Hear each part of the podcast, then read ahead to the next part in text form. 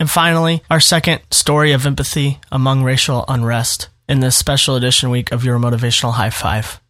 And this post has no name other than it's it's done by the Facebook page Poncho and Lefty, and I don't know what that means, but the the picture that they have is of this white police officer with this black lady and her two kids. And this police officer said this.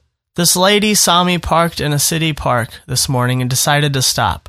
She exited her vehicle with her two children and approached me while I was seated in my patrol car. She simply stated that she wanted to pray for me, specifically for my safety.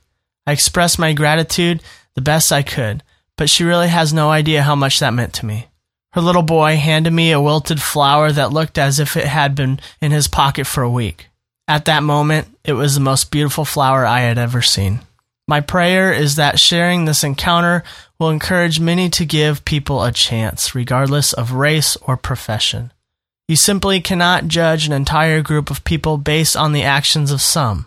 Don't hate evil more than you love good.